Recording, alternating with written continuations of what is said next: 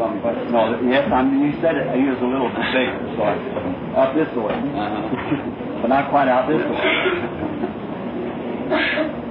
Well, we certainly are happy to be here with Brother Ruddell and his church again tonight, and uh, we got some fans. If you got the electricity, so just make yourself really at home. I stood out in the car and waited till. It's just time to come in because I, I knew it would be warm. Looks like Indiana, we have winter, and then we have summer. And then we go right to winter again. And uh, so I'm double happy tonight to be uh, in this pulpit with Brother Ruddell, because Brother Ruddell is almost like one of my own boys. I can remember years ago when his dad and I worked together. And then when this boy come on, he got his education, went to God's Bible school, kind of hard for him to get started. It looks like he just didn't want to get out. Somehow he's backward, bashful. But finally he pressed out. And this is the fruits of his pressing out. And I think myself that Brother Ruddell is just beginning. This is just the beginning. And it's hard to tell how far this will grow. I hope it covers the dark woods up here. a, I was saying to someone outside, Brother Mike Egan, a few years ago, I used to squirrel hunt right along in here. How things just take over. Looks like civilization just takes over. We won't have a place to squirrel hunt or rabbit hunt at all if this place keeps growing around here. It's like it just... A few years ago up here in the old place where I was raised, wow, you'd have to walk a mile to a neighbor. Now, you can't throw the water out the back door unless you throw it in his door. So it's just everybody all jammed up together. It's good to be here, and I won't keep you long. Brother Ruddell has asked me sometime to come up here to the tabernacle. Pray for the sick. I think one thing it does to a young minister like this, when we come and pray for the sick, and especially if our Lord will just show us some of His glory, it'll strengthen this young church. I see some of my friends here from the tabernacle, and some of the trustees and so forth. And now these, many of these people have seen the Lord heal the sick. And well, if He will just do it for us again tonight, come on the scene in His glory, it'll, um, it'll strengthen the faith of the people. It, it will give them a, a hope. It'll help Brother Ruddell. Because Brother Ruddell is determined to preach the full gospel. Now, I'd be disappointed in him if he didn't. I'm sure the Lord would. So, and then he's going to stay right with it. And maybe these little meetings go like this when some of us old preachers, you know, can come in. Well, it helps those young boys out. And now, to the tabernacle folks, I would be down tomorrow, but... I just, I, I'm not going to have any time off now until the fifteenth of August, just meeting after meeting. So I probably may come to Sunday school, but not to speak.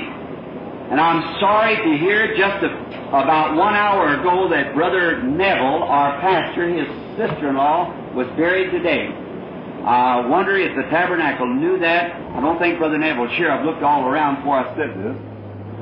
I wonder if they knew to send flowers down there. I just... Don't know. I just learned it a few moments ago.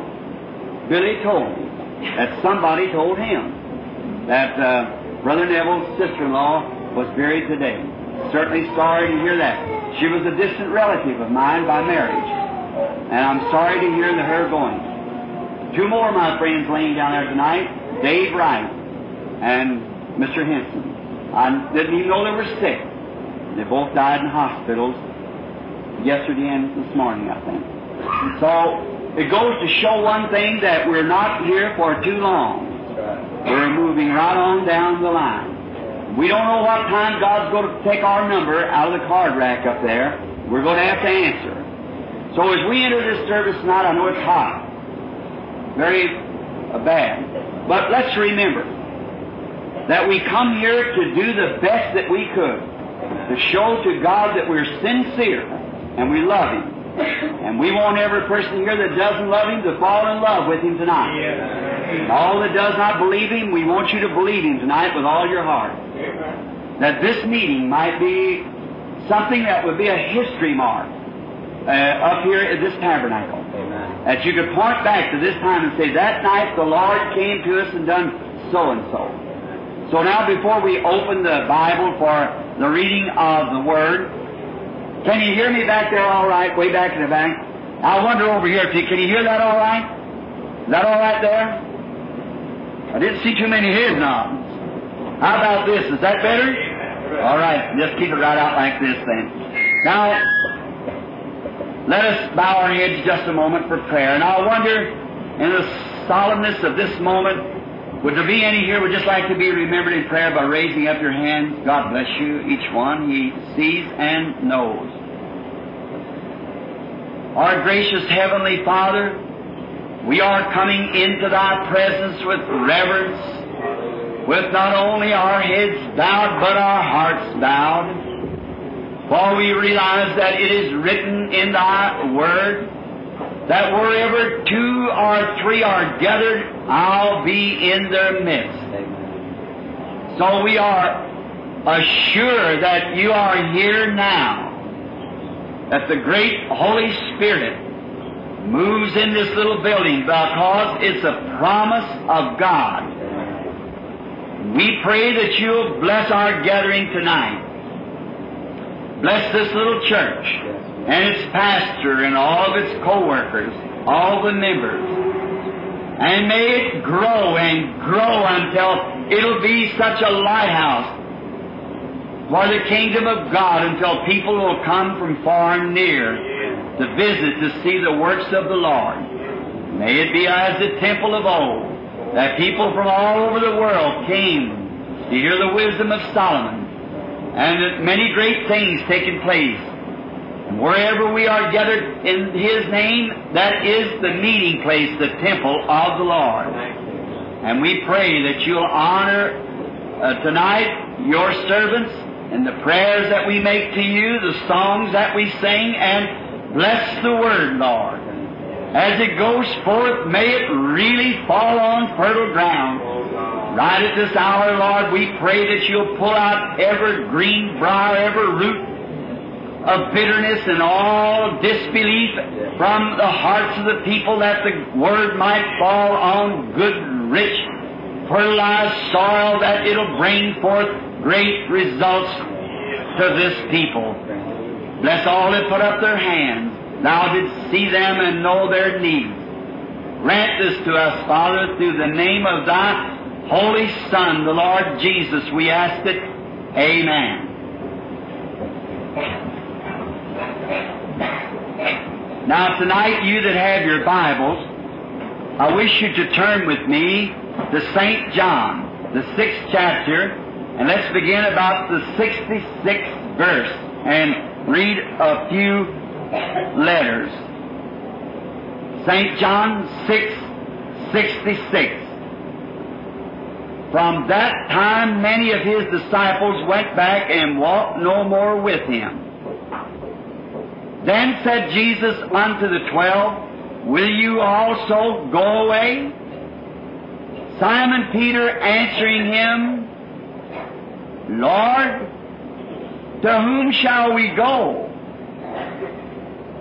For Thou hast the words of eternal life, and we believe and are sure that Thou art that Christ, the Son of the living God.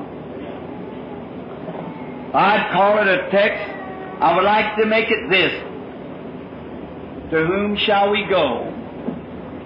You know, people of today is a great deal like it is in that day.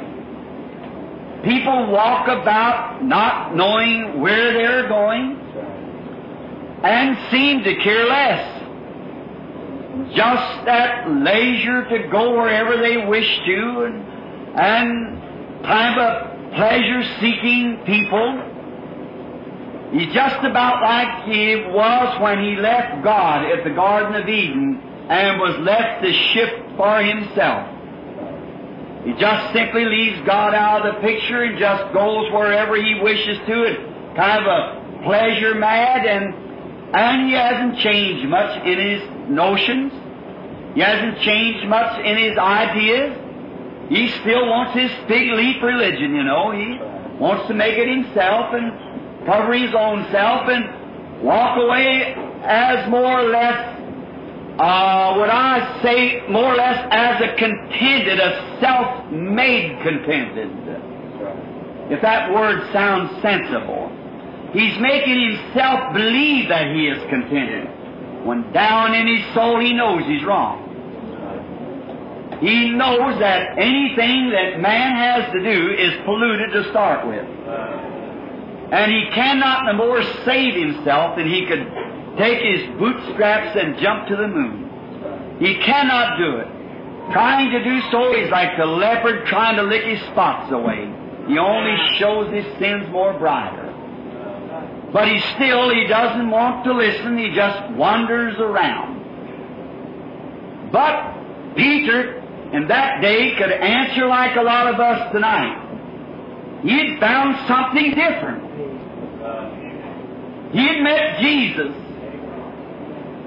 And he knew that there was something more than just wandering. Anyone that ever meets Jesus never wants to wander anymore. There's something happens to him when he meets Jesus. He's never the same anymore. And this Peter had met Jesus, and he had found something in Jesus that was different from anybody else. There never was a man like Jesus. And he had found this great something in him that made him answer this question, Lord, to whom would we go? Jesus said, now, if, if you want to go with the other seventy, you're at leisure, just go ahead and go. But Peter said, to where would we go? Whom could we go to? For thou alone has the word of eternal life. No one else had it but him.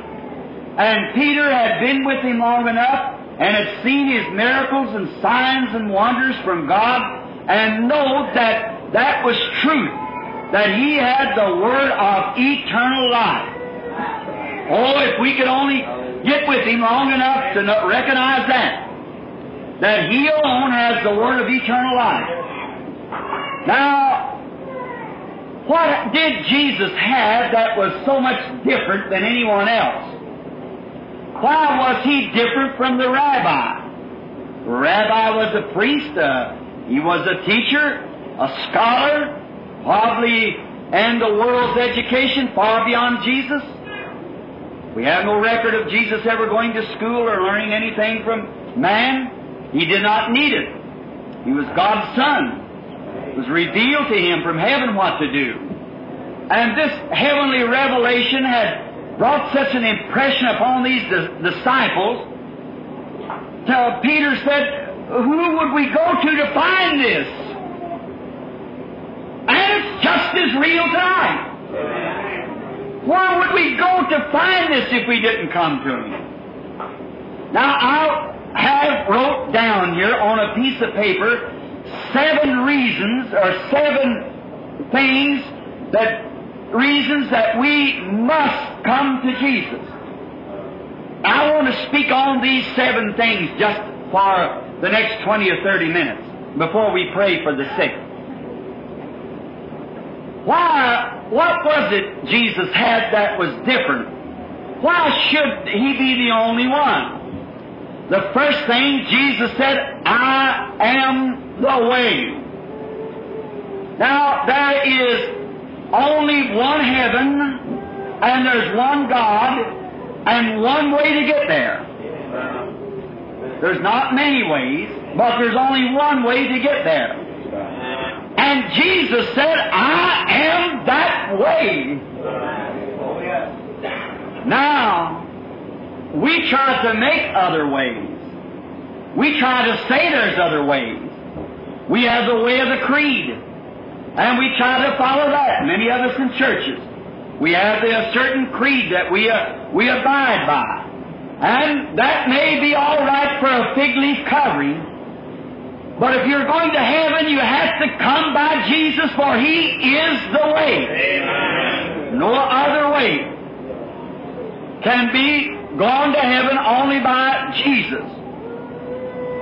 We have ways that we call our denomination. ask a man today, are you a Christian? Well, I'm a Methodist. Are you a Christian? I'm Baptist. I'm Presbyterian, Pentecostal, or Nazarene, or something like that. That isn't the question. To be a Christian, you have to be in Christ. And there's only one way you get into Christ, and that's not through creeds or through churches, but through the baptism of the Holy Spirit. We have to be born again. And when we are born again, then we are in Christ. And if you're in Christ, you're in the way, for He is the way.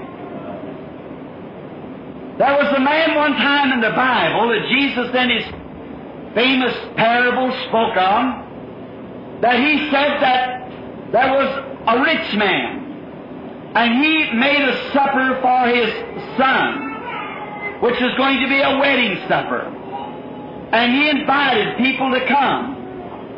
And while the supper was ready and everything was ready to be served, all the guests had been seated, and at the table was found a man that did not have on a wedding garment.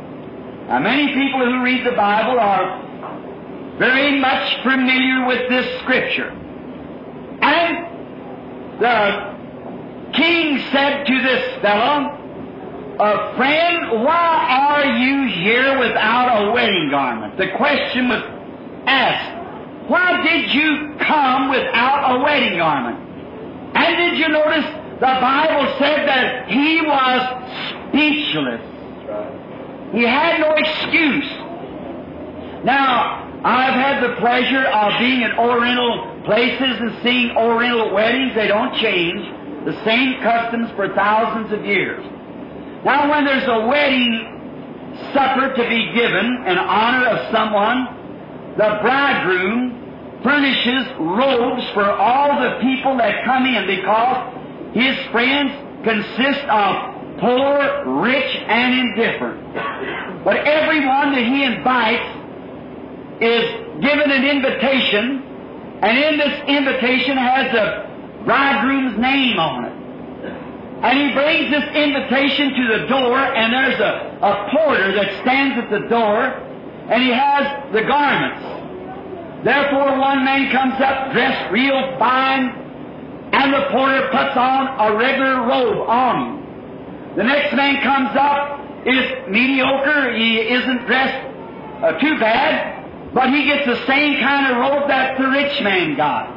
And then the next fellow comes up, oh, no doubt, but being invited to the supper, and such an honor to his friend, until he's washed his clothes and oh, done so much to make himself ready, but he only done it in vain. So is it, we, there's nothing we can do about it. God has provided our salvation through Jesus Christ, and it's not by what we can do or how many good things we can do, which is all right. Nothing to say against it, but it's by grace are you saved through faith. And then this poor man gets the same kind of rope that the rich man got and the other man got. Then when they're sitting at the table, all of them look alike. Now what happened to this man? What happened? He was speechless because he had climbed in at a window, or come in a side door, or come in some other way besides the provided way for him. And he had missed the road. That's the way it'll be at the day of the judgment. There is other ways. There's ways of church. There's ways of creeds. There's ways of, of different things. But Jesus said, "I am that way." Saint John ten, he said, "I am the door to the sheepfold." And people today, just as they was then, they just refuse to take that way. They want their own way. They think it's just as good. Here some time ago, I believe it was in Louisville, there was a young man, and he got something wrong with one of his ears. Well, he went to his doctor, and his doctor uh, waited on him for a number of weeks, and it grew worse. Finally, the doctor said, "I've got to send you to a specialist." And when the specialist diagnosed the case, it was some great medical name that I don't believe if I knew it, If I could say it, I'd have to have it wrote out and practice on it an hour to spell it, and then you wouldn't know what I said when I spelled it or said it, because I wouldn't know what it was to begin with. But it was something wrong in his ear that would have taken his life. And he said the case is far advanced. And I don't know of anybody that could give the case a thorough diagnosing to see if it's really the truth or not, but a certain man that lives in Saint Louis, a doctor. The boy rushed quickly to Saint Louis. This doctor had retired and went to New Orleans. He's a southerner, so he went back down to New Orleans. The boy got a plane quickly and rushed to New Orleans. The old doctor looked at it, said, "They have diagnosed it right, son. And it's far advanced." And the young fellow said, "Doctor, will you make the operation?" He said, "No, son, I cannot do it. My hand is not steady enough." He said, "I don't know but one man in the whole world that could perform this operation." He said, "That man is in New York City now, going in embarkation for a six-month vacation in Europe. And I don't know whether you even catch him, and if you even catch him, whether he would even do the operation. He's the only man that I know of of this rare disease could perform this operation, and you cannot wait. You'll be dead within six months." He said, "Get on the phone. Call him. Do something. I don't want to die. Get a hold of him somehow." And they finally caught the doctor, and he consented to do the operation.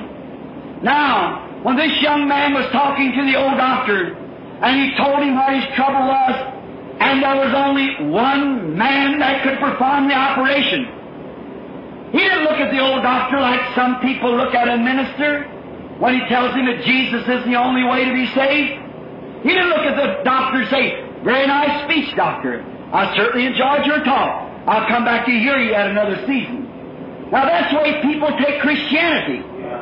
But if you only realized that it's death to reject that way, that's the reason Peter said, "Who will we go to?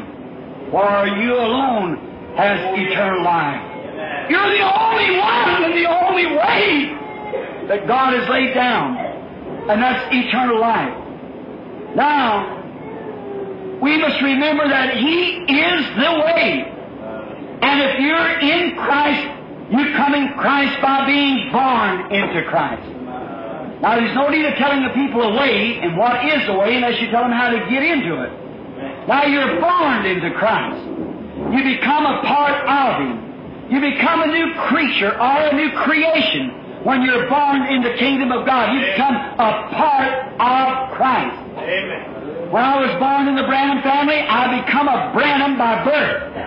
That's the way you become part of Christ, and the way you get in the way by new birth. Amen. That's right. That's how you get in the way. And Jesus said, "I am the way." We could stay a long time on that. But the next thing is, He's the truth. There's nothing, nobody else has truth but Him. Amen.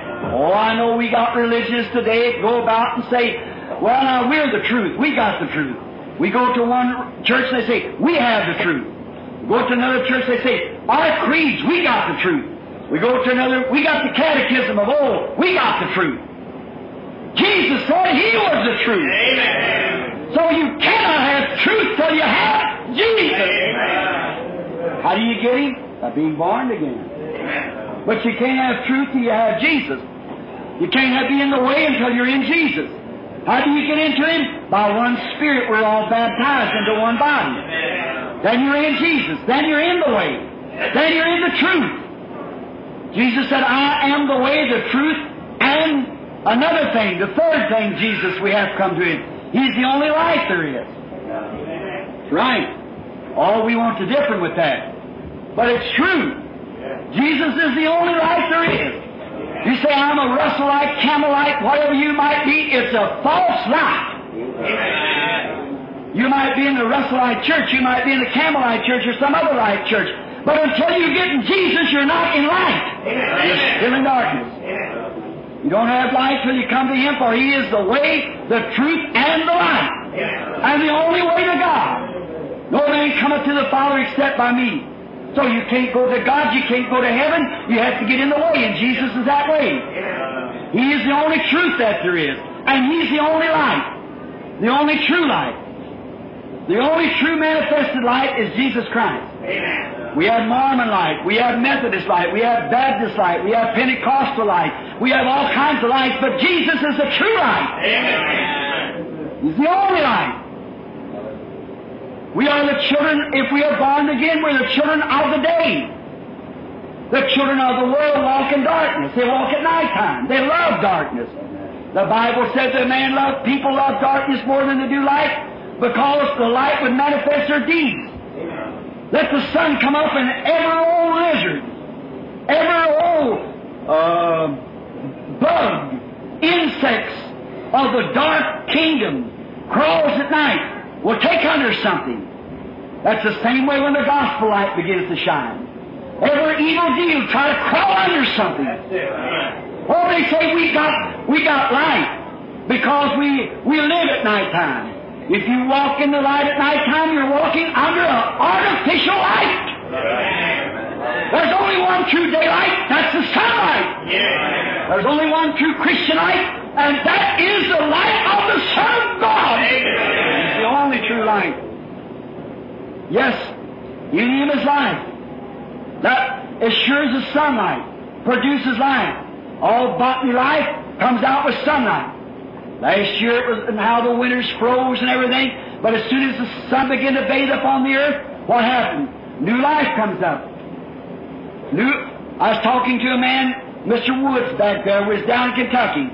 I met a man, and he was supposed to be an infidel. I heard he just passed on. And he, Mister Woods went up and asked him if we could squirrel hunt on his place. He said, "Sure, you can squirrel hunt banks. Go right on." He said, "I brought my pastor along." He said, "You don't mean you got so low down, Woods, so you have to have a preacher with you all the time." And um, he said, uh, "I got out of the car and walked over there, and there's an apple tree. He and another old gentleman was sitting under. So I picked up an apple and began to eat it, and he was talking to me, and I entered, Brother Woods introduced him as, said, uh, meet the, our pastor. I said, "How do you do, sir?" And we talked a little bit, and he began to talk about, well, he never went to church, and he didn't know if he'd missed anything. I said, "Oh, yes, you have." I let him talk a little while, and that's why he said, "You know, there was a preacher who came here to Camelsville, or to uh, Acton, a little city, up here on the Methodist campgrounds, and said that preacher was never in this country before. And one night while he's up there preaching a three-nights meeting, he looked back down through the crowd and seen a woman sitting there, and told her that she was praying for her sister who lived up here on the hill dying with a cancer. Says, "You got a handkerchief in your pocketbook." And said, "Take that handkerchief and lay it on the woman, and she'll be healed." Said, "That morning, wife and I were up there, and said, we turned that old woman into a sheep. She hadn't been out of bed for two years or more. Cancer of the stomach. She couldn't even keep water on her stomach." And said the sister got up from the meeting and left that night and came up and laid the handkerchief on the woman, and said the next morning she was cooking eggs and bacon and making breakfast and eating. And said she'd been up there, this is three or four years ago, and said she's still well. He said, "Now, if he ever comes in this country again, I'm going to hear him." Said, "Because he produced something that made it look a little more than just a bunch of words to read. It introduced something that was a living and alive. How did he ever know she lived up there on the hill?" I looked over Brother Woods and shook my head. And I was standing there full of mud and squirrel blood and everything from honey. He never had an idea it was me up there preaching. So he... He stood there a little bit, or sat there, rather, and I said, "Sir, you mean if you could see something that was, look, God, God did something supernatural?" "Oh, yes," he said, "that'd make me believe." I said, "Yes, sir." I said, "How old is this apple tree?" He said, thirty-something years. "I planted it there so and such a year." I said, "Every year it comes, brings up apples?" "Yes." I said, this is just about the middle of August. We haven't had one freeze or one cold spell. I said, we haven't had any weather at all but hot summer. And tell me why. How is it that those leaves are dropping off that tree? He said, the sap's gone back into the ground. I said, if it didn't go back, then that tree would die in the wintertime. That's right. Sap stay in the tree, kill it. It has to go down into the roots and hide. I said, you tell me what makes that sap here in the middle of the summer, what intelligence sends it down into the roots to live through the winter, to come back next spring to bring you another crop of apples. I'll tell you, it's the same Spirit that told me to go tell that woman to go lay that handkerchief on her. It's the same God. He said, you're not that preacher. I said, yes, sir, I am. I said, you see, you look for something out in a meeting, but God's right around you everywhere. You just can't keep from seeing it. Watch nature. Now, some people might refuse to walk in the sunlight. What if there be such a person? That would say, oh, the sun's not shining. No, sir, I don't believe it, and run into his basement. Say, I'll only come out when it gets dark. When I come, he refuses the help of the sun. Well, if he does, that's, that's just his own stupidity. That's all. The sun's shining. Somebody comes to the window and holler, come out! Come! The sun is shining! I refuse to believe such nonsense. That's fanaticism. Now, he certainly misses the warmth of the sun. He certainly misses the life-giving rays that it gives.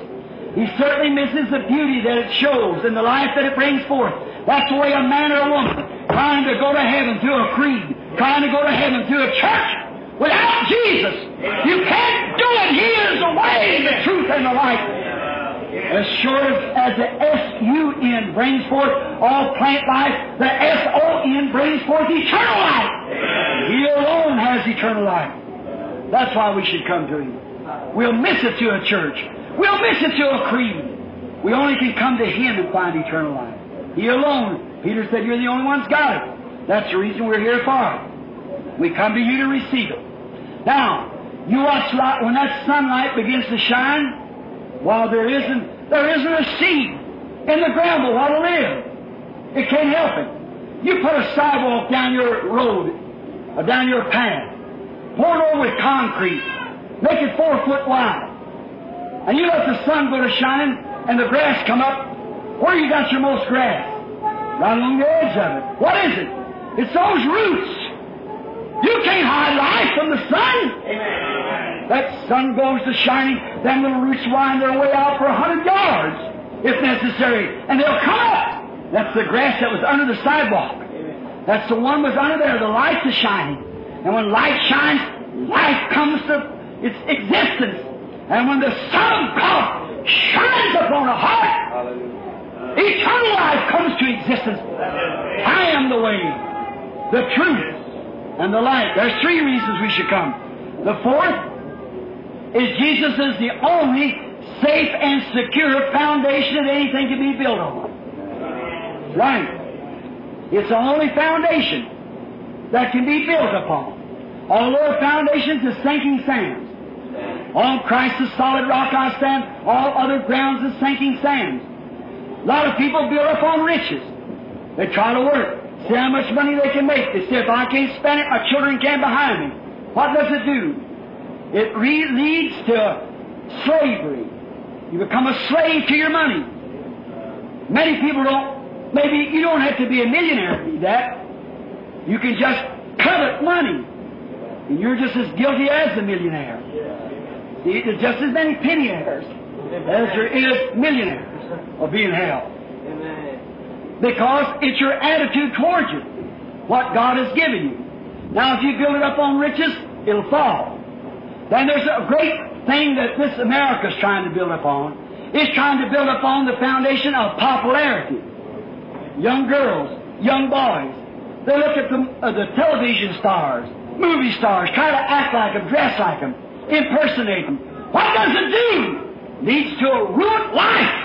Of chaos. It stumbles and hay, which will be burned at the judgment. Jesus is the only foundation. Yes. The only sure foundation. That's the reason we should come to Him. Nobody else has that foundation. Riches doesn't have it. Popularity doesn't have it. And today we've got so much building foundation. All we want, we just, American people just can't do nothing. Sunday they got to, they got to build a fence. They got to do this. What are you doing? You realize what you're building's going to be blown to bits pretty soon? Yeah. That foundation is crumbling sands. Many of us building up on education. We can't even get teachers to go in school. We're talking not. Now that's all right. School's all right in its place, but it'll never take the place of Christ. Yeah. No, sir. Now we got can't even get teachers. Our teenagers are so rough. The people won't even try to teach them. Little Oswald and, and, and Les and all of them, they run the teacher out of the building. They'll set up a protest. They'll strike. They'll close up the school. I don't blame them. I wouldn't be a school teacher either if I could get out of it. But we're talking about education. Now, that's all right. Education, we don't want a bunch of illiteracy, but we want education in its place. Yes. But the trouble of it is today we try to educate our pulpit. And when we did, we took the way out. And Christ is the salvation in that way. When we put education. Education's all right. But listen, many times education leads to the demon of education. And that demon of education leads you to a know-all. And when you get there, then you become an infidel and deny Christ. So you can't build up on the foundation of education. Neither can we build it up on political powers. You say, well, my, I'm so interested, I'm a Democrat, I'm a Republican, I'm... Both parties is rotten. There's only one foundation built upon Christ. This nation don't need to build upon any other foundation but Jesus Christ. Right, no other foundation is laid. No other foundation is you get to heaven on. No other foundation is secure but the foundation of Jesus Christ. Some time ago in New York, I was riding along with a friend of mine, minister. I said, oh, that great building. Oh, I said, look at that. It's probably fifty stories or sixty. Oh, it's a mammoth big place. How beautiful it is. I said, well, there's no one in there. He said, no, and there won't be. I said, what's the matter? You give me the estimation what that building approximately cost in the millions to build that building. Well, I said, why didn't somebody move into it? He said, as soon as the building got almost completed, all the outside polished and everything, said we come to find out that the foundation wasn't right. It had been laid upon some kind of a soapstone, not a real stone. Therefore, the building was condemned. And so it's only served for one thing. That's for the contractor to climb to the top of it and jump off to commit suicide. No matter how good the outside looks, there is not another foundation. Amen. That's sure but the foundation of Jesus Christ. Amen. He is the real foundation to be built upon. Mexico, a beautiful city. I was in here a couple of years ago where a little dead baby, I picked up a man down in the city a while ago, drunk as he could be. Bring him up. And he said, I seen you stand one time, Reverend Doctor or something or other. He's Catholic, he said. And said, bring a little dead girl back to life again. I said, I've always respected you. I said, do you know Jesus? He said, I'm Catholic. I said, I never asked you what church you belong to. I said, did you know Jesus? And I told him the story of this little Catholic woman standing out there at nine o'clock at morning with a dead baby in her arms until ten thirty that night. It pouring down rain. And how the Lord brought that little baby back to life again. I wouldn't let him announce it till the doctor announced it. Said the baby died, he announced it dead at nine o'clock that morning. This is that night at ten thirty, and the little baby's living today as far as I know. Now, and in that city, it's a beautiful city. But the buildings are all beginning to set backward because they were so interested in getting a modern-day architect to get the building pretty and polished, which I doubt if there's any place in the world could beat it in beauty, but they fail to go deep enough to get on the rock. Amen. That's what's the matter with our churches today, friend. Amen. That's what's the matter with the Baptist, Methodist, Presbyterian, Pentecostal, Nazarenes. We've got to dig as individuals. We ought to depend on our churches. Amen. We've got to dig ourselves until we strike that rock that Jesus said, upon this rock I'll build my church. and the gates of hell shall not prevail against it. He is the only true foundation, truly. Then another thing, fifthly, I have to say this. He is the only successful and secured happiness and peace. That's the reason we come to Him. Oh, I know you can laugh like an idiot, or you can get out your laugh till you go into hysterics at some joke that some movie star popped off or something, or somebody, you might get a little too much to drink and laugh like you was some loon, but that don't bring peace. Amen. There is no other peace and no other happiness Amen. Like coming to Jesus Christ. Amen. I've seen people put on, I've seen young women try to brush themselves around with their new frocks on and act like they were happy. They're not. They're only building a painted fire. You can't warm by a painted fire. You've seen young man try to think his muscles was so big that you could drive a nail down and never touch him, and a knife had been its blade on him. Just give him a few years and he's turned back old and wrinkled. Yes. There's no eternal happiness outside of Christ. Yes. Look here, I'll put you, any of you here tonight in perfect health. Your family in perfect health. All around you. What about Mama that's not here? How do you know your dad's not dying now? How do you know one of your children needed killed a few minutes ago away from here? How do you know something else hasn't happened? How do you know you're going out of this building tonight? You may drop in a heart attack. You don't know. So there's no eternal happiness outside of Christ. That's the reason we must come to Him. You can have whiskey, you can have pleasure, you can have the things of the world, but they are not successful happiness. Nothing can give peace like Him. He gives a peace. Or you say, I got peace. If you've ever got real peace, you've got Jesus. Amen. If you haven't got Jesus, you don't even know what peace means Amen. Until you come to Him. I've seen people, kings, potentates, great men, athletes, movie stars, and all that. They're not peaceful. Look at them. Watch your eyes a few minutes. They're neurotics. See? No man, no woman, no child, no woman can have peace outside of Jesus Christ. Amen. My peace I give unto you. Not as the world giveth I unto you. See? Not as the world gives you peace, but He has eternal peace, a resting peace. If you live, if you die, if no matter if the rain comes or the sun shines, you got peace anyhow. Amen. I like Brother Sicarian's old number. He sings, great big old fellow sings, I got peace like the river. I got peace like the river. Oh, that's right. When you got peace, you've got Christ. Christ is your peace. So that's why we must come to Christ to find peace. Now, one more thing I won't say for the sixth thing. He, or the, yes, the sixth thing. He is the only lasting achievement. Tell me anything that you could get, that you could achieve, would be eternal outside of Jesus Christ. Amen. Build a fine home. Get a million dollars. Be the most popular woman in the country. Strongest man that ever walked on the streets. Be the world's record prize fighter. Whatever you want to be. See if you don't whittle and twiddle and die. Yes. Right? Won't take but a few sons to do it. So the only eternal achievement there is is Jesus Christ. Yes. There, if He's the most and the best that we can achieve for, let's let's make that our achievement then.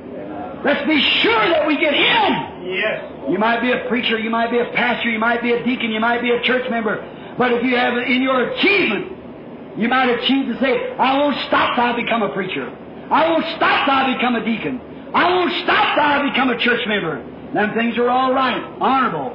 But listen here, brother, don't you stop short of Jesus Christ. Amen. Or you haven't got an eternal achievement. Because your pastor, your work of a pastor will soon fade away. Your work as a deacon will soon go. Your church membership will be longer dismissed from the minds of the people just a little while to come. But if you've achieved Jesus Christ, then you've got eternal life, and you can never die. Now, lastly, I want to say this. Here's another reason we should come to Jesus. He is the only one that has translation. I'm so glad of that. Oh, that makes me feel religious. The only one who can translate. Yes, sir. I'll tell you what, you go down to the store in the morning, or Monday morning, then tomorrow's Sunday, you go down to the drugstore and get you some medicine that'll make you so holy until it'll translate you into glory. Let, let the doctor perform an operation on you that'll give you translation from the grave into glory. You get so smart and educated, you'll know how to build a, like um, the, another Tower of Babel. It'll end up the same way. Yeah. Find out. Try to go some other way. Find out. It's only those that are in Christ will God bring with them. Yeah. The only translation that can be done from earth to glory is through Jesus Christ. Yeah. He is the only translation. Only way to be translated. You can't buy it. You can't, you can't work for it. You've got to receive it. It's a gift to you. God's translation. They'll take you, go down here and buy some medicine that'll turn you from an old man or woman back to a young man and woman. Find out if you can buy it. You never will. It never will be in existence in the medical realm. It never will be in existence in any realm outside of Jesus Christ. But He said this, "He that eats my flesh and drinks my blood hath everlasting life, and I'll raise him up at the last day." Translating. Take Him into glory. If this earthly body be dissolved, this earthly tabernacle be dissolved, we have one with Him. Translation, swapping houses. Go from place to place. He's the only one who has eternal life. He's the only one who has happiness. May I say this too? He's the only, in Him is the only place that you can go where you can see Him. The only place that you'll ever be able to understand Him is when you get in Him. You have to come into Him to understand it. If not, you'll just, you'll just wonder and beat your head around. You'll guess and you'll, it'll be a puzzle to you. You'll never understand it. That's the reason those Jews in them days said, "Well, this guy's Beelzebub. This guy's this, that, and the other." They never did come to Him. They never did accept Him as the way. They never did accept Him as the truth, as the light, as the foundation, as the first, as the last, as Alpha, Omega, all these other things that He is. He's all in all. That's the reason they couldn't understand Him. When they see Him, there come Philip up, uh, went over and got Nathaniel, brought Nathaniel up. Nathaniel, Jesus walked in the presence of, of uh, Jesus. When Nathaniel came in the presence of Jesus, rather, Jesus looked at him and said, "Behold, an Israelite, in whom there's no guile." He said, "Rabbi, when did you ever know me?" He said, "Before Philip called you, when you were under the tree, I saw you." The, ra- the preacher standing around there, the priest, they said, "This man is Beelzebub. He has the devil in him. He's a fortune teller." Jesus said, "You say that against me, I'll forgive you. But someday the Holy Ghost is coming to do the same thing. One word against it will never be forgiven." Yeah. In this world, the world will come. How can you, He said, how can you condemn me when your own word says that you're God's? And if they were called gods who the word of God come to, how can you condemn me when I say I'm the Son of God? If you would have known my Father, you would have known me also. That's right. He said, "No man can come to me except my Father draws him." No man will understand God except Christ. You accept Christ. You can't understand divine healing. Why, somebody say, "Jesus Christ is the same yesterday, today, and forever." Little pastor, hear my preaching. Some of you might scratch your head and say, "Ah, I don't believe that." See, you're no condition to believe it. Amen. Just accept it by faith, and then you'll see it. Amen. Jesus said, "A little while, the world sees me no more." That's the world order. "Will see me no more. Yet ye shall see me, ye the believer. For I will be with you, even in you, to the end of the world. The works that I do shall you do also. Even more than this shall you do, for I go to my Father. I'll go home and I'll come again and be with you." Nicodemus asked the question, "How can I be born again? I'm an old man and enter into my mother's womb the second time." He said, "Except the man be born again, he cannot see the kingdom of God."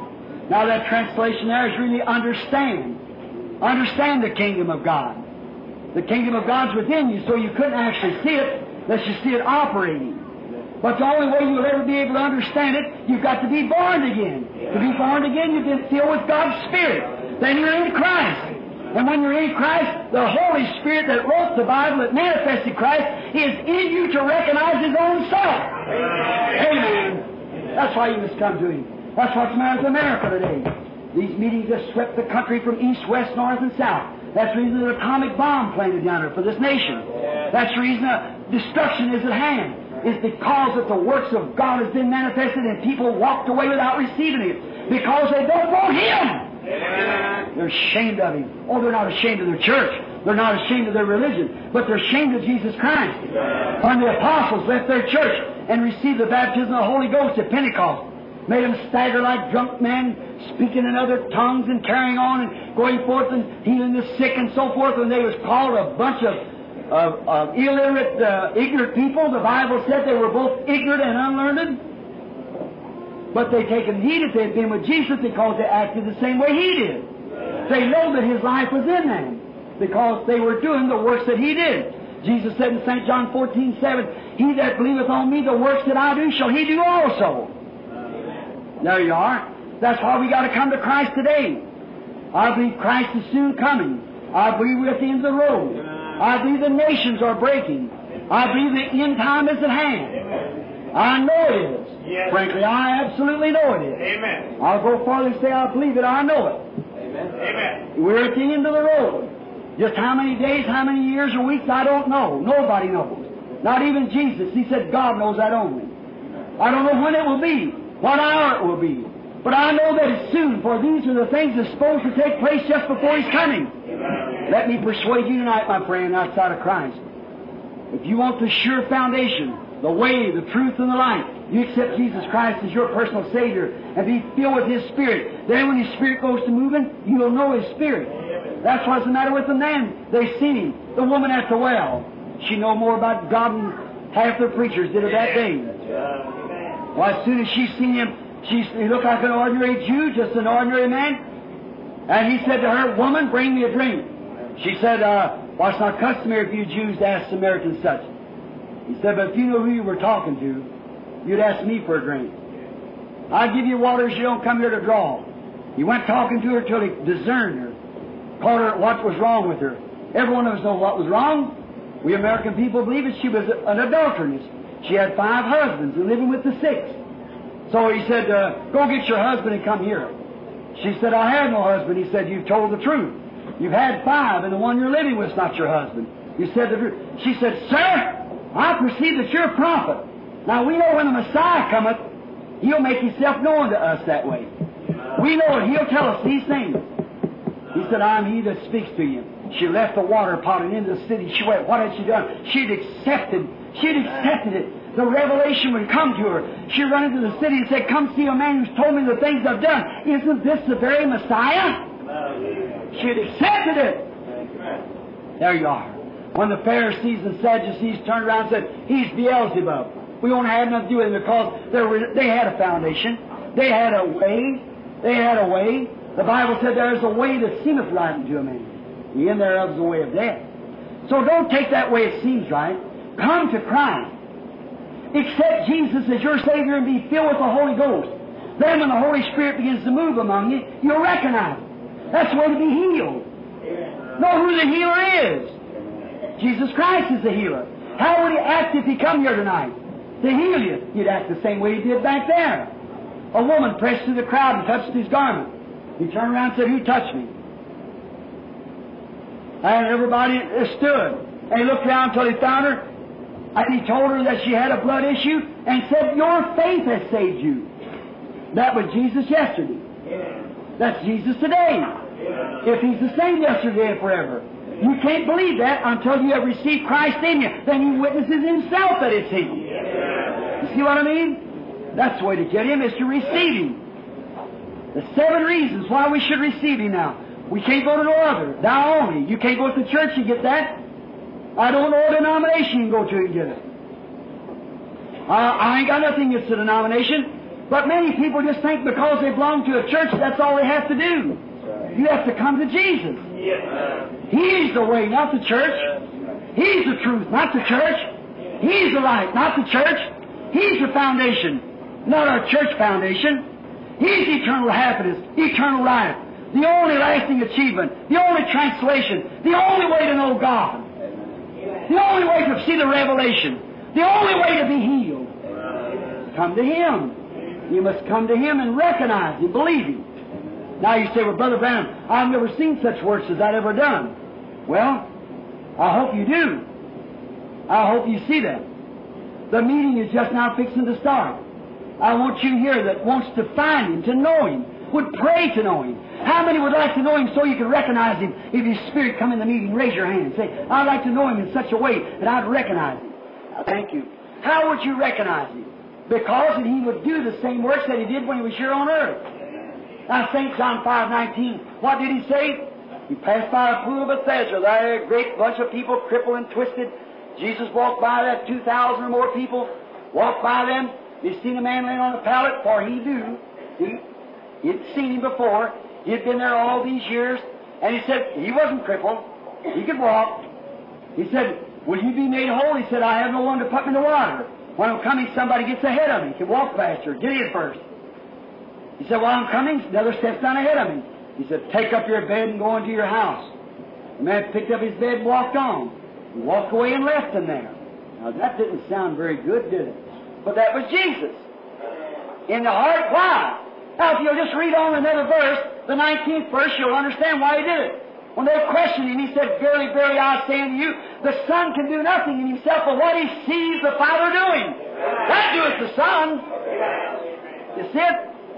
As the Father worketh, I worketh hitherto. In other words, the Father shows me a vision. I see what He tells me to do, and I, I say just what He says to me. Say, I'll only do that, what He tells me to do. Well, that's the foundation. That's the truth. That's the way. That's the life. Hallelujah. That's Jesus. See, I've never seen Him. May I say this in closing? A few weeks ago, down in Florida, near the Gulf of Mexico, somewhere down in there, down on the Keys somewhere, there was a a doctor, I think it was, that went down to go fishing. And he, he hired an old guide that was supposed to be a very good guide, that would know how to bring him in and out of the waters. And the old guy just got in the boat and pushed off and went off a little piece there with his oars and waited a while, and wasn't daylight yet. And the fellow began to feel them funny winds as he comes on the ocean every morning, twisting. He said, "Say," he began to think, "we're floating out at sea. The tide's taking us down." He's seen the boat look like it's moving. He said, he thought, "I don't want to speak to that guy, but I better, I better say something." He got frantic. He said, "Say, sir, we're floating out to sea, aren't we?" "Oh," I said, "I think not." Calm, quiet. A little while he noticed the boat still going out foggy and dark. He said, "We're floating out to sea. Do something. You're the guide. Do something. Hurry up. We're going out to sea. Which way do we go back?" The old guide, just calm as he could be, sat there and said, "Well, just wait a little while. It'll be light. And we know where we're at. Just wait a little while." May the true light of God shine in this building tonight. Then you'll see where you are. You'll see which way to go after that. Let us pray. Heavenly Father, it is said in the Scriptures, "I am the way, the truth, and the life. No man cometh to the Father except by me. I am the door to the sheepfold. I am, I am, I am," on and on, until you finally wind up to say, "I am the I am." That I am was not yesterday nor tomorrow. It's ever present, the same I am. In every age and every generation, all through eternity, still I am. Now you are still that great I am. Not that I was or will be. Yet you was and you will be. But yet you're ever present I am. No wonder the apostle said, "Whom could we go, Lord? To whom could we go? We see you do these things. We know that no man can do these things except God be with him." Nicodemus declared the same, "Rabbi, we know thou art a teacher that come from God. We know it, we Pharisees, we church members. We know it, we can't accept it. We'd be put out of the church. But we know that you're a teacher come from God, because no man could do the works that you do unless God was with him." Truly, Lord, that's the same today. You're the same foundation, the same way, the same truth, the same life, the same foundation. You're the same happiness. You're the same translation. You're the same of all. You're the same yesterday, today, and forever. The same one that knows the secret of the heart. The same yesterday, today, and forever. The same healer. The same Savior. God, there may be sinners here. Twenty or thirty hands went up a while ago when I asked who would want to see you. I placed them off a little while longer upon my last remark. Wait till the sun shines. Then you'll see where you're at. Don't be frantic. Don't run out of the church. Don't be, oh, say it's too hot to sit here any longer. Hallelujah. But let's wait a little while. Let the sun shine. Let the light come up. Let Jesus come on the scene and perform and do like He did here when He was on earth. Then we'll see which way to go. Grant it, Father. We ask this in Jesus' name and for His glory. Amen.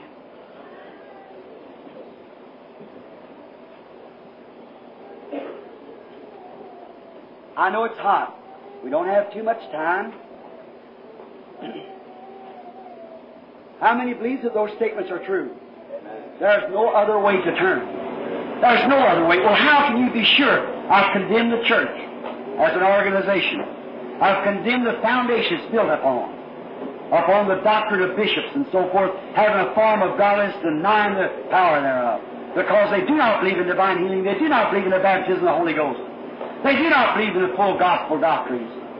Their denomination, the Pentecostals, is getting just as far away. Strife. Nazarene, Pilgrim, Holiness, they're drifted because they begin to accept the doctrine of man. Fig leaf religion. Amen. Man's strolling. Where can we go?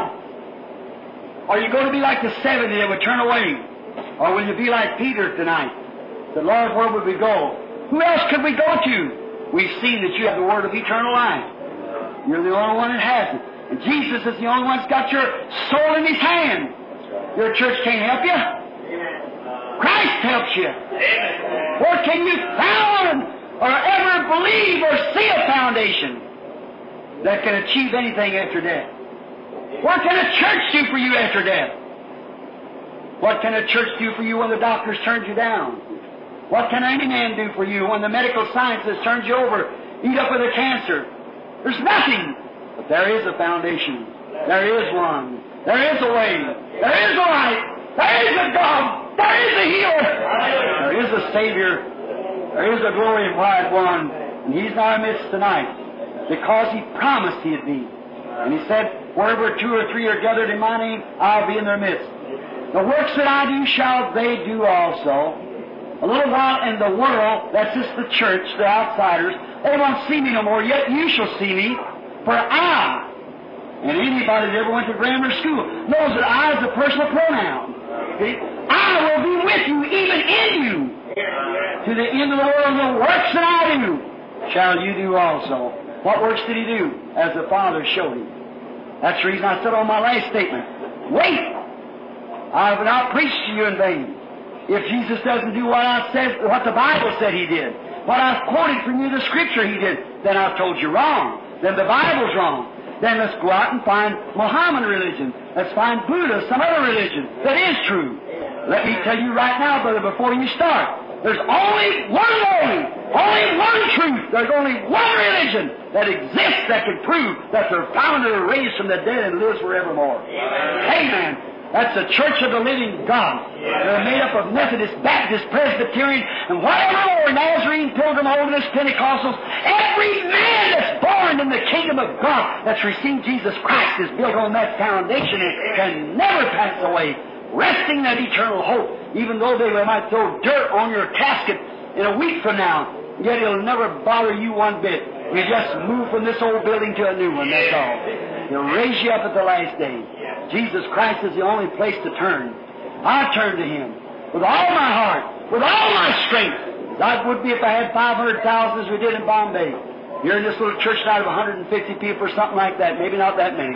The same way to rest myself upon Him, that He will reveal Himself some way tonight. That'll make you understand that He's here.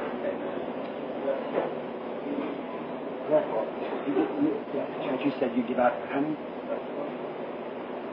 Uh, Brother Ruddell, I was expecting tonight, really, but it's been so hot. People be jammed and packed and packed in here and so so forth. But it um, it is that I guess they, like I did first, I wanted to go get my wife, and I drove by and see if it was, how many was here, and see if it was full. I just come on back in and come return and come back. Now, it's hot. But oh, just a few, and then maybe we get a few more, a few more, and pray for them.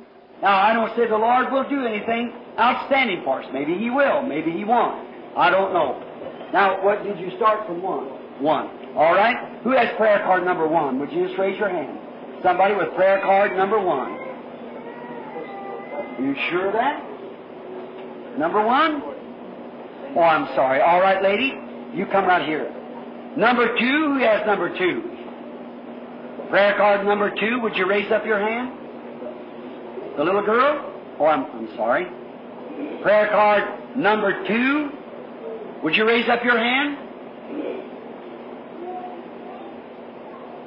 All right. You mean prayer card number two is not in here? Is a lady? All right. Come right here, lady. Right over here. Number three. Look quickly now. This might be somebody deaf or somebody can't raise up. Uh, number three, raise up your hand, please. Prayer card number three. All right, sir. I know this man. All right. Number four, raise up your hand. Prayer card number four. Somebody uh, has got number four, please. This lady here. I believe I know that lady. I'm not mistaken. I think I do. Number four, number five. Uh, back in the back. All right. Number six. Prayer card number six. All right. Number seven.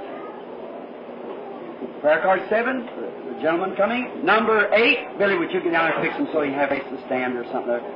Number nine, who has prayer card number nine? This lady here? All right. Number eight, all right. Number nine, who has prayer card number nine? Look around. Somebody may be deaf. Number nine. Number nine. Does he walk outside? Look around. Say anybody's got a prayer card in their hand. Look around. Maybe somebody can't get up. Prayer card number nine. We don't want to miss anyone. Does this lady here have number nine? Look. No, that's, that's way up there. Number nine. We won't miss, come miss your number's called, if you will. Number nine. I blow this lady. Miss Ford, do you have number nine prayer card? Somebody see, maybe she can't hear. Uh, Gene, would you go down here just a minute and see about it? Uh, Brother Fred, come here and help Billy a minute. All right, number ten. Who has number ten? Number nine? Number ten? Where's everybody at? All right, we'll start with these then. Get these. All right. Now, how many of you there in the prayer line knows me? You know me, and he knows me. All right? How many out there in the audience that doesn't know me, and I don't, you know what, I don't know what's wrong with you, and yet you're sick? Raise up your hand. All right? All right?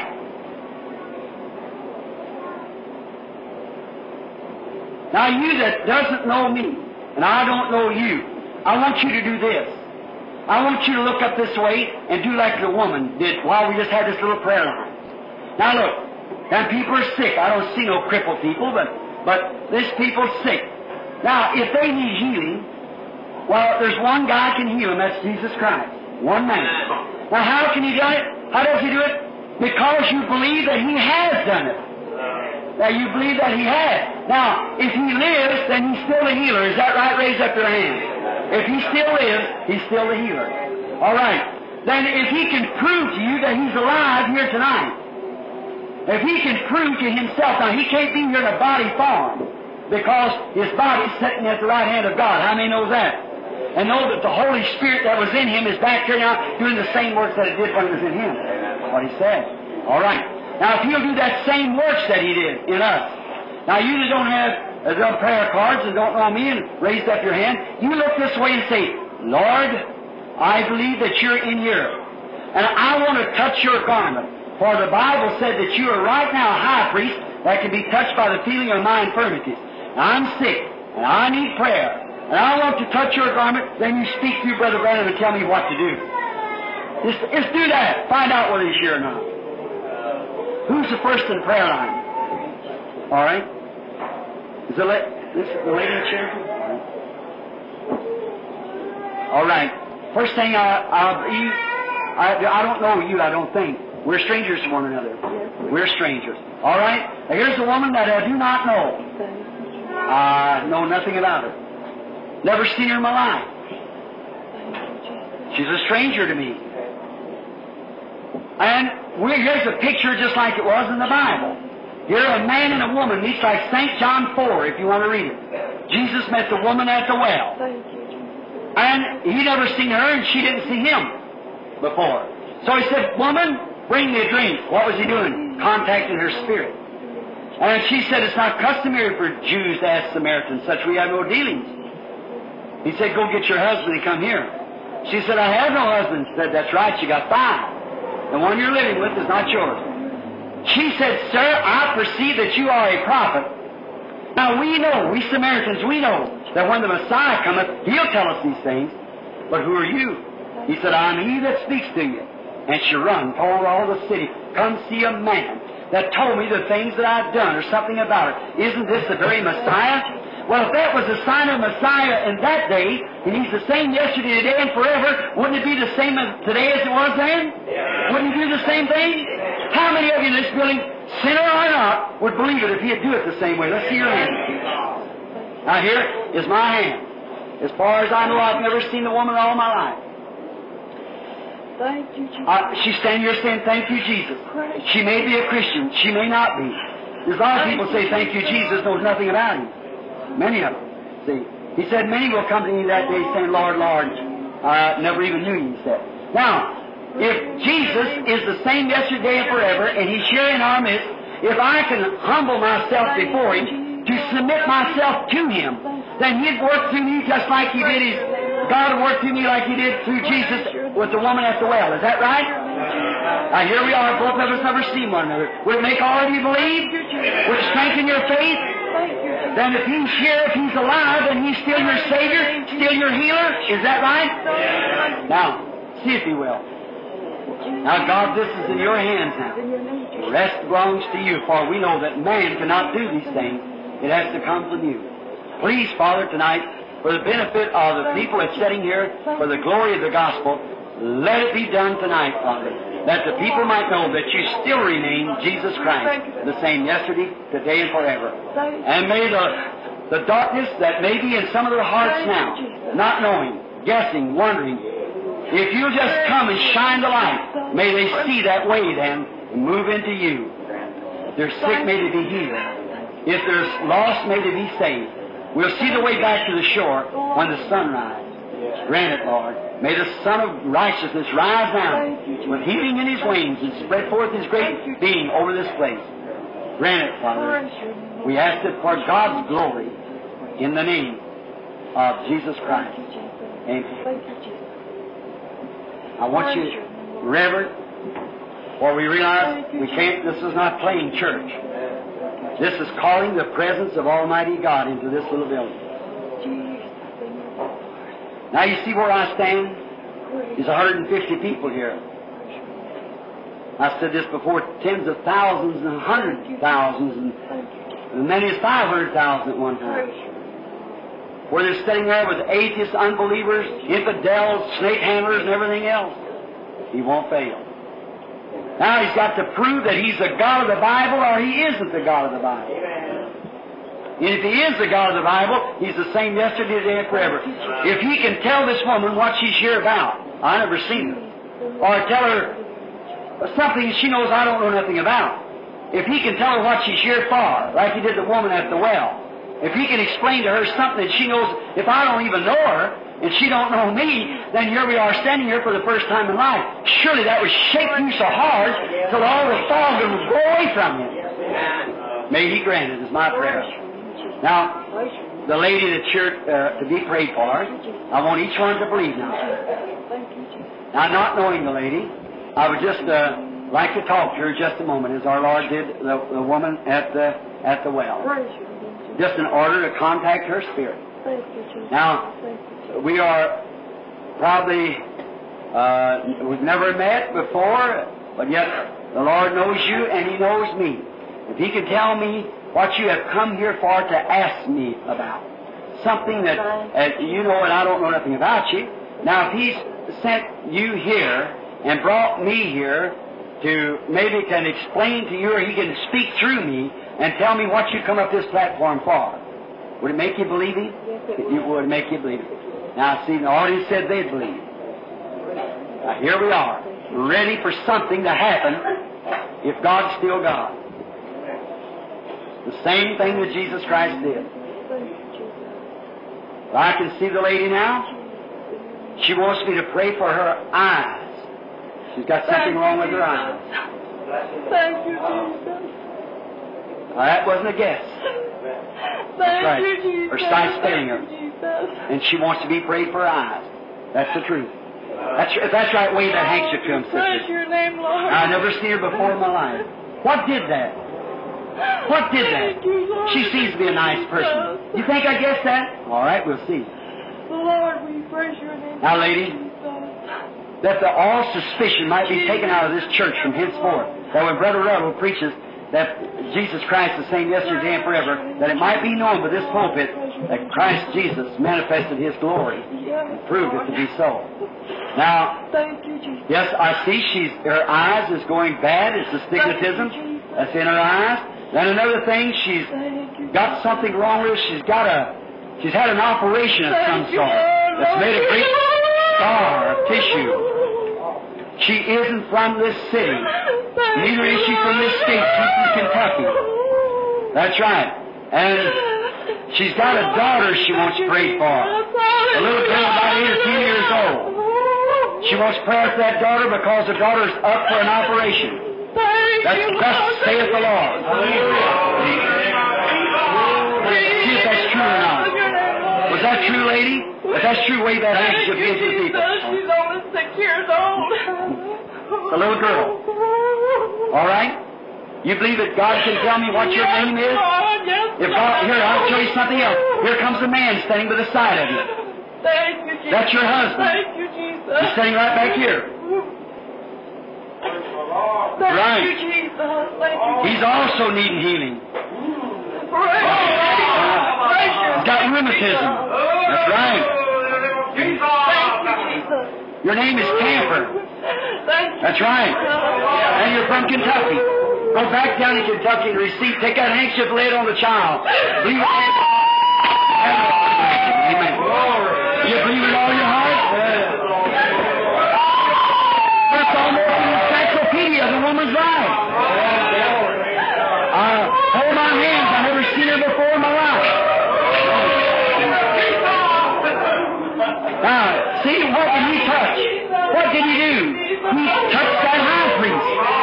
He touched that one that can be touched by the feelings of our infirmity. Now, healing is God's own witness, His own glory.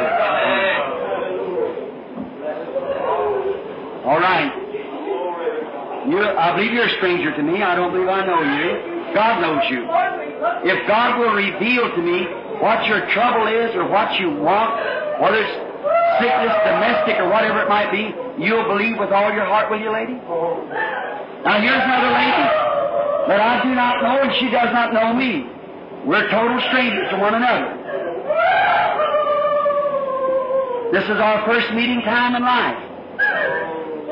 But if the Holy Spirit can come present, come in here now and tell us uh, something about this woman. Now, to heal her, I could not do that. She, God did that when He died at Calvary. If she's a sinner, I could not save her because Jesus did that. That's already finished. But He can come in the presence of His being to show that He is still alive and His works are still real. To make it real to us. If we can believe it.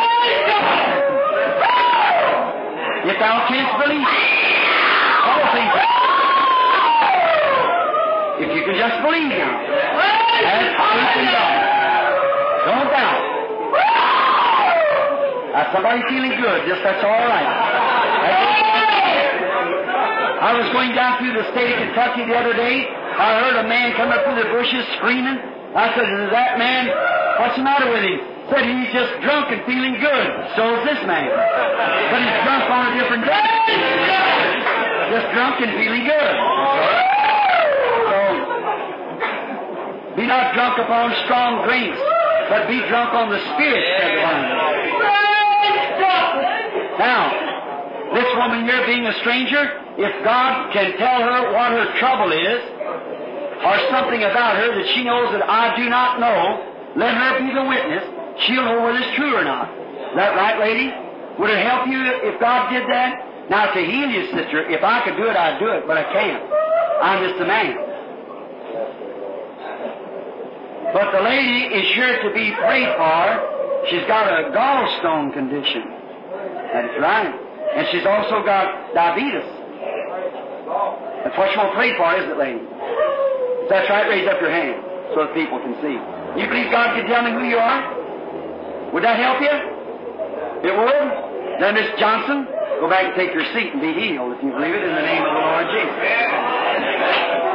If you can't believe, I don't know what's wrong. There's something wrong. Don't you see the sunlight is shining? That's the same thing that Jesus Christ did.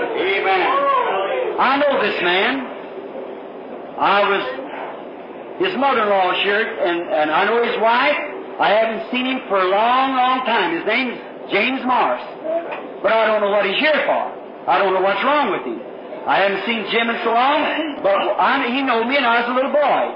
But Jim, if the Lord can reveal to me what you're here for, will you accept it as you believe then you'll get what you ask for? Amen. You're here for a son. Amen. It's a mental condition. Amen. You'll be healed? Amen. Don't believe it then. Amen. Amen.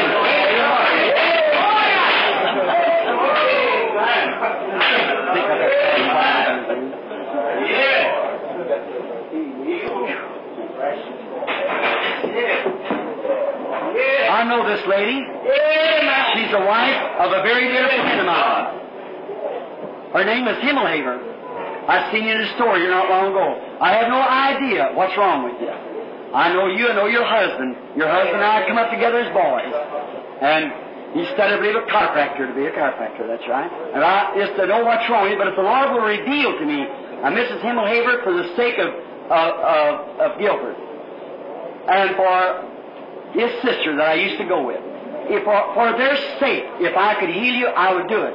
But I can't. But He will if you believe now, if He'll let you know that. Uh, of course, I know your name, and I know you for a long time, but I don't know what's wrong with you. If God will tell me what's wrong with you, will you believe Him with, for your healing?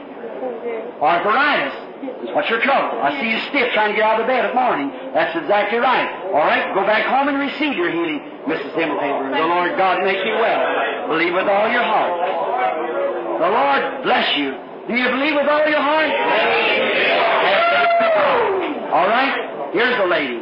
Look here, sister. Oh, I don't know the woman. I suppose that we don't know one another. But God does know us. Is that right? We were born uh, years apart.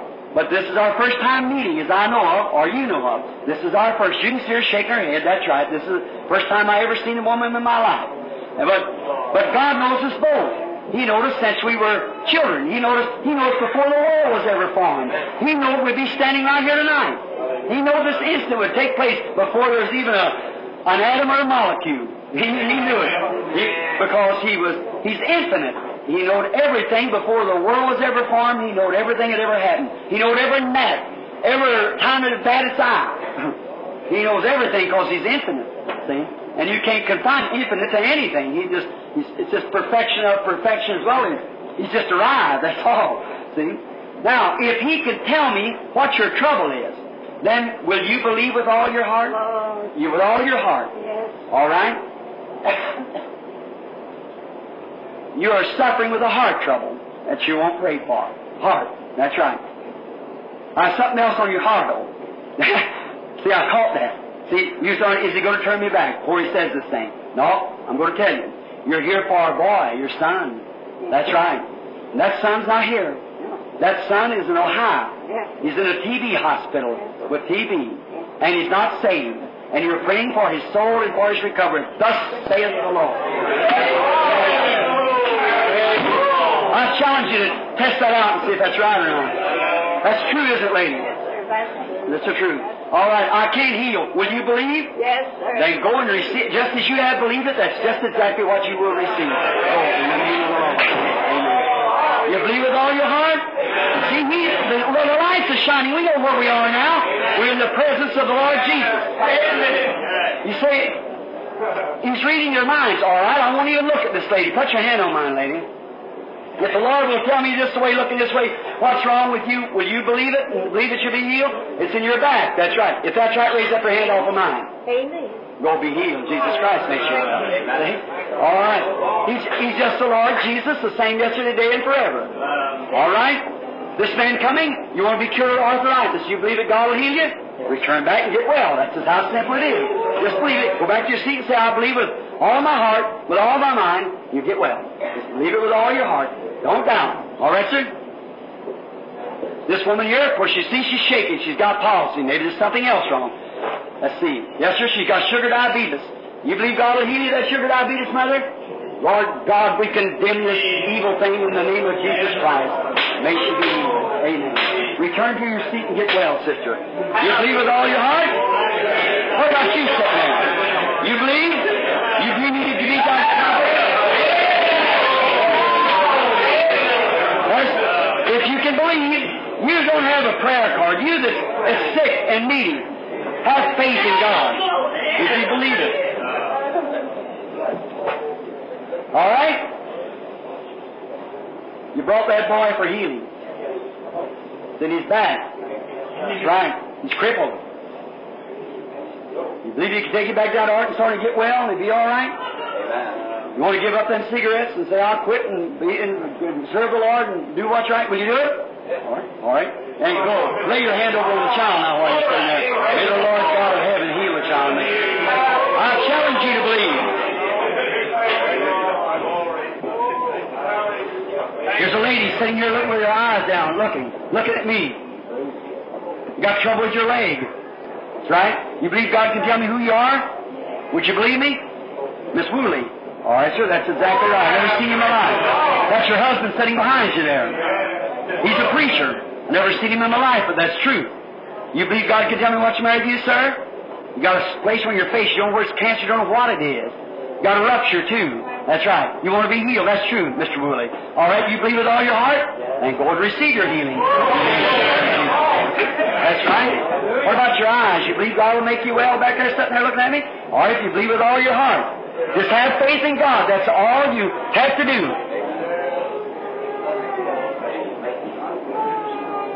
Oh, my. It's happening all over now, if you can just believe it. It's just getting so much in here now, everybody's trying to believe. Now, do you believe that He is the Son of God? Do you believe He's the Son of God? Now, is there a person in here that don't know Him as your Savior, and you want to be saved?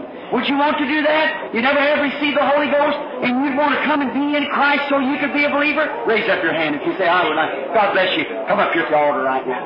Give us a little chord on that piano there just a minute before we finish up. I invite you, come here to the altar here. Come right here and kneel down. That's it, young fella. Rise right up. Come here, little girl. You that, look at this little boy there. It'd be a shame. You want to go over in the front? You want to come close to him? Come right on now. Come right on up. Amen. Come right up now in the presence of the Holy Spirit. That's right, brother. Come on now. I want you to come up here and kneel down before the healing service goes on. Come right up here now. Get healed in the soul. Then watch what we say. Come into Christ. He's the way, the truth, the life. No man comes outside of Him. Faith, Methodist, Baptist, Presbyterian, Lutheran, whoever you are that hasn't received the Holy Ghost, now's the time to do it. Come on up now and come into Christ. You'll wonder at this. You won't know how to take a hold of it. You won't understand it unless you receive the Holy Ghost. Come now. If I told the truth, God spoke to me. God spoke to me. I told the truth. He is the only way. He is the only foundation. He is the only salvation. There's not salvation in any other name. Given under heaven, but in the name of Jesus Christ. Won't you come receive Him now? How many backsliders are back there would I come up here and kneel down now? You just backslid and went away from God. Would you come right now? Come on up. This is the hour. Now look, if you turn this down, I don't know whether there's any hope for you or not. I ain't saying because I'm standing here, but I'm telling you, friends, what work can God do? This is the time. This is the hour God's speaking to people. That's right, sister. That's right, sisters. Come on on. This is the hour. This is your time. You'll never be any closer to Him until you die and go in His presence. He's right there proving Himself alive. Won't you come? Oh,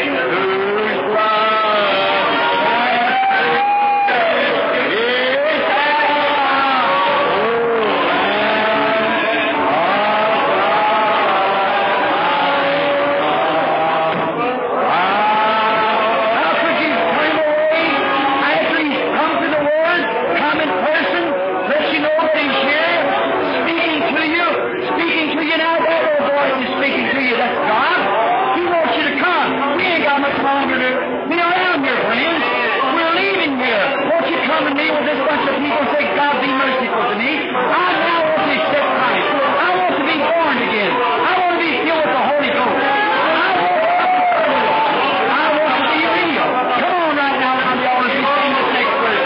Will you come now while you come? Now, some of you good Christian people, come up here around with them. Some of you sick people, come and kneel down too. Some of you people, Christians, come up and kneel down with these people. Receive, oh well, well, come Lord, thine Spirit, receive, because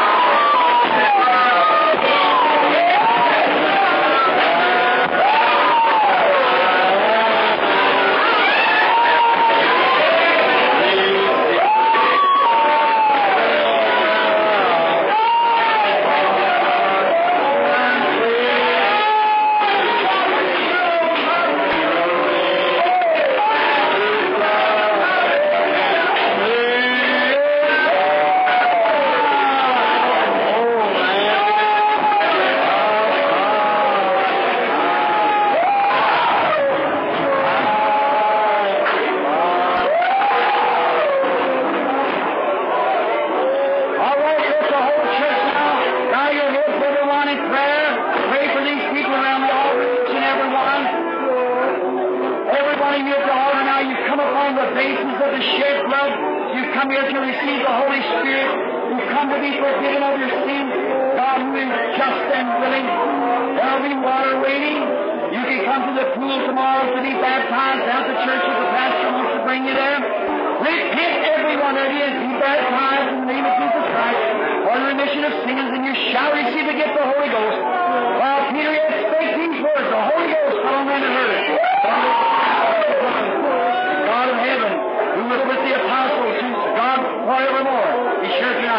I give everybody by prayer. Everybody just raise up your voice to pray.